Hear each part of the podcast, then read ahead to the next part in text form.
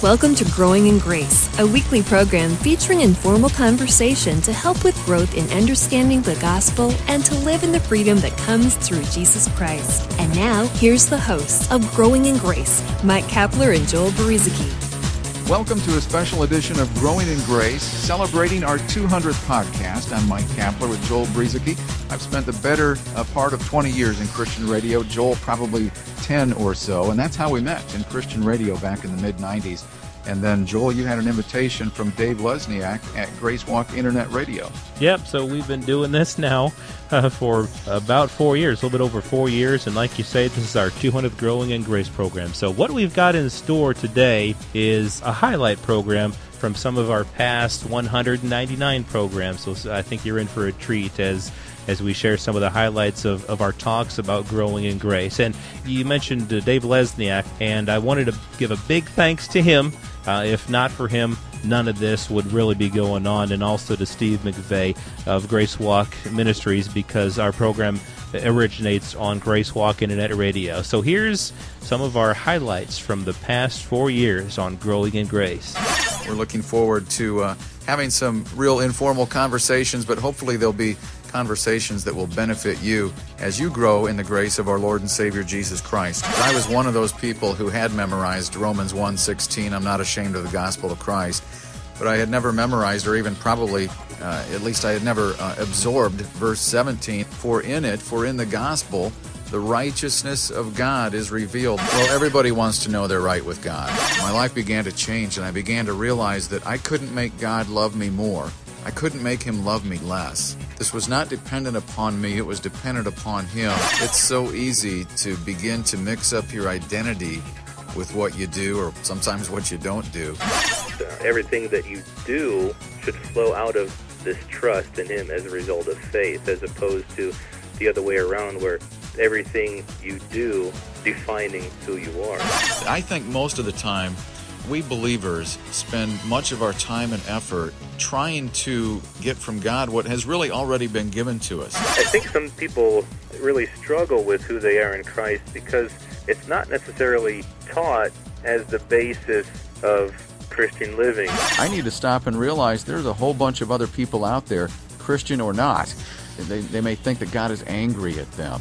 That wouldn't be very good news. You know, the gospel is supposed to be good news. When I discovered that what Jesus did on the cross covered all of my sin, not only the stuff that I had done in the past up till now, but even the stuff that I, I was going to fail at in the future, past, present, and future, completely taken care of. What a tremendous relief that was for me. But if we can gain some understanding of who God declares us to be in Christ, apart from works, just something that we were born into, every battle pretty much that we face in life directly or indirectly revolves around our new identity in Jesus Christ. There, there really is no way that you and I could confess every single sin that occurs in our life, uh, either before or after the new birth. There's just no way you can do it. And, and those who think they can are probably missing a whole bunch of them without even realizing it. So certainly that scripture uh, in 1 John 1 9 has to be talking about a condition or a state that we were in. Psalm 130 says, If you, Lord, kept a record of sins, O Lord, who could stand? But with you there is forgiveness. Even God Himself doesn't keep a record of our sins. So if God's not keeping a record of our sins, why in the world are we going around trying to confess every little sin that we've done? God has taken care of our sin in his son Jesus Christ. If there was really something that we could do, God would have told us, here's something that you can do to get right with me. But instead, he sent his son Jesus Christ as the perfect sacrifice for our sins. Nothing else would have ever worked. Nothing else could do it. It's good to know when you get up in the morning that God's not mad at you. I mean, He, he is on your side. I, I just think so many times that God gets a bad rap. Jesus said, When you see me, you see the Father think of the things he didn't go around doing that sometimes we do actually blame God for, like causing bad things to happen when people sin. You know, like if, if somebody sinned, you know, Jesus didn't go to that person and say, "Okay, now this is I'm going to cause an earthquake. I'm going to cause this bad thing to happen in your life because you sinned." You just don't see that, it's because that's not what God is like. He is for us, and He's never ever against us. God has given us all things freely, and He's done it because of that grace, and it's it's something we're in in the Lord Jesus Christ all the time. Grace isn't just a topic out of many in the Bible. It, it is the gospel itself. It seems now that the more I learn, the less I know, because there's just so much more to learn. And, and that's kind of what grace has done for me. It's caused me to realize that I don't know as much as I think I do. and I, I mean that in a positive way. The Holy Spirit never leaves us. I just remember David in one of the Psalms, I think it was, Take not thy spirit from me. That's something we don't have to worry about. David was living in, another, in another covenant when the Spirit would come upon a person and then leave, withdraw. We're living in an age where, as believers, the Holy Spirit comes to dwell in us and live in us. There are people walking around today thinking, gee, I wonder if God's mad at me today. I just haven't been living right. I haven't been reading my Bible enough. I haven't been doing this right. I've done this wrong, and I wonder where I really stand with God today. Well, God's not your enemy and He's on your side. He's not against you, He's for you. The, the things of God are freely received, you see, because we, we can't take credit for anything that's being given to us for free. And, and when you think about it, even the word give, if it's not freely given, is it even giving at all? It's not about giving to get, it's really about giving because God's nature is to give. Have you ever heard somebody say, well, you have to love me. You're a Christian. You, you have to love me. well, if we have to love, I don't know what the phrase is for that, Joel. It kind of reminds me of an oxymoron. Mm-hmm. I have to. I'm required to. That doesn't make sense. We don't always feel His grace working in us or His power in us, but the truth, you know, stays the truth, whether it makes sense to us or not, whether we're uh, experiencing all the feelings or thoughts that we think we should be experiencing. Rest in the fact that God is good that God loves you, that you're a child of God because of nothing that you've done. I mean, it's just because of His grace. It's so great to be able to, to praise and thank God for good things in your life. They might just be little things, they might be big things, but once you start doing that, you begin to realize just how much God really is a part of your life, even sometimes when it doesn't seem like it. 1 Timothy chapter 4, the Spirit uh, expressly says in the latter times, some will depart from the faith. It's just interesting here that in the latter times some would depart from the faith and try to deceive people, and yet he goes on to say some things like the deceivers are going to tell people in the latter times what not to do. And that's really kind of the crux of legalism, I guess. Falling away from faith a lot of times in churches that means that this person oh man was doing so good you were going to church every week you were doing all the right things you were reading your bible and then all of a sudden you started getting into some bad things, and so now you've fallen away from the faith. If your trust is in the finished work of Jesus Christ, and if you fall away from that trust, sure, you might get into some things you wouldn't ordinarily have gotten into, but that's not, not what this is talking about here. Galatians chapter 5 You have become estranged from Christ, you who attempt to be justified by law or by works. You have fallen from grace. When you begin to trust in what you do, that's when you've departed from the faith or fallen from grace, according to what Paul has written in these two passages of Scripture. We're just talking about where our trust is, where our faith is. Is our faith in ourselves? Is our faith in all the good things that we're doing?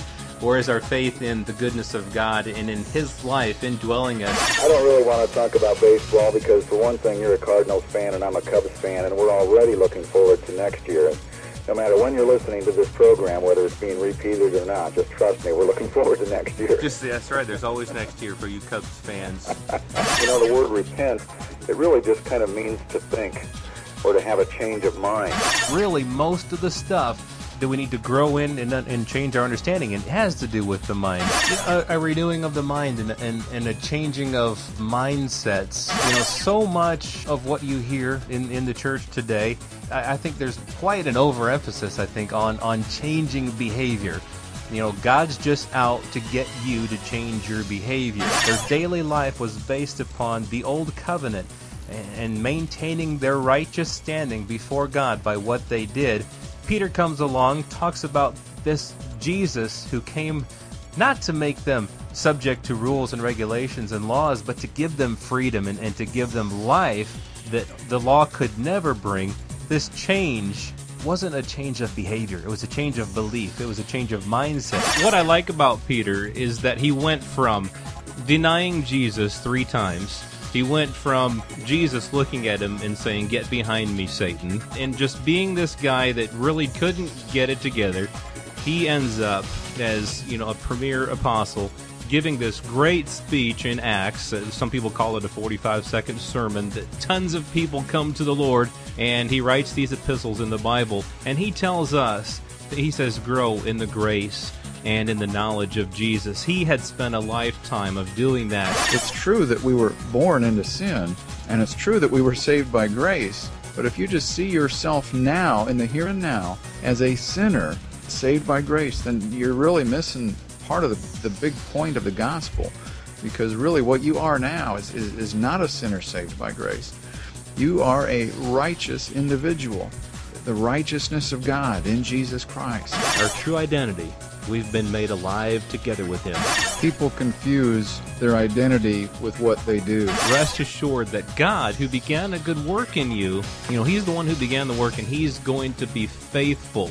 God is faithful to complete that work. Being free from guilt, I think, is one of the biggest blessings, and I'm not saying that I'm, I'm completely free from it. I'm still a work in progress here, but uh, it's been one of the biggest blessings. So it wasn't always just sinning that made me feel guilty it was always seeming like I was falling short, even in spiritual areas of my life. Um, because you know that's the thing about legalism. You, you set the bar here and then you jump over that bar and then somebody else tells you well you had the bar too low it's really up here. There's something about the blood of jesus that has completely taken away our sins the old testament saints they would perform the animal sacrifices and the confession of sins to, to the high priest and they would do this over and over and over again. Well, that's basically what I was doing. I mean, I didn't have an animal that I was slaughtering, but I was it was as if I were bringing an animal back to the altar to try to cover up my sins again. I'd go out and goof up, and guess what? I was back at the altar again trying to do the whole thing all over again. That's why Jesus came. He made one sacrifice for all. What Jesus' blood did was something that the blood of bulls and goats could never do because the blood of bulls and goats again just covered sin. And in fact as as Hebrews tells us all it did was remind us of our sins. Jesus not just covered but he took our sin away. If I'm being forced to give then I'm not really giving. Right. If if, if giving or if love is mandated or is forced it's not really giving and it's not really love we're saints who sometimes sin because we give in to the flesh, but the flesh is not who we are. And we really want to make that clear. You know, because if you're looking at yourself as a sinner, it's going to be hard for you to understand and to comprehend that you actually have been made alive together with Christ. I thought I was just a sinner saved by grace, and I was working so hard to do the right things and not to do the wrong things. And over and over again, I would fall on my face because I didn't understand my identity in Christ. It is now a part of our being to be love to other people, to be compassionate, and to reach out to help, to give. Love and grace are what uh, the Spirit does in and through us. When we walk in love and when we walk in God's grace, it's not walking in fear of doing the wrong thing or fear of not doing the right thing. It's walking with the power of the Holy Spirit with us. Your grace and, and agape love will do things in a person's heart and in their life that rules and regulations and that thou shalt and thou shalt nots just cannot accomplish. You've been listening to Growing in Grace with Mike Kapler and Joel Beriziki, a weekly program featuring informal conversation to help with growth in understanding the gospel and to live in the freedom that comes through Jesus Christ.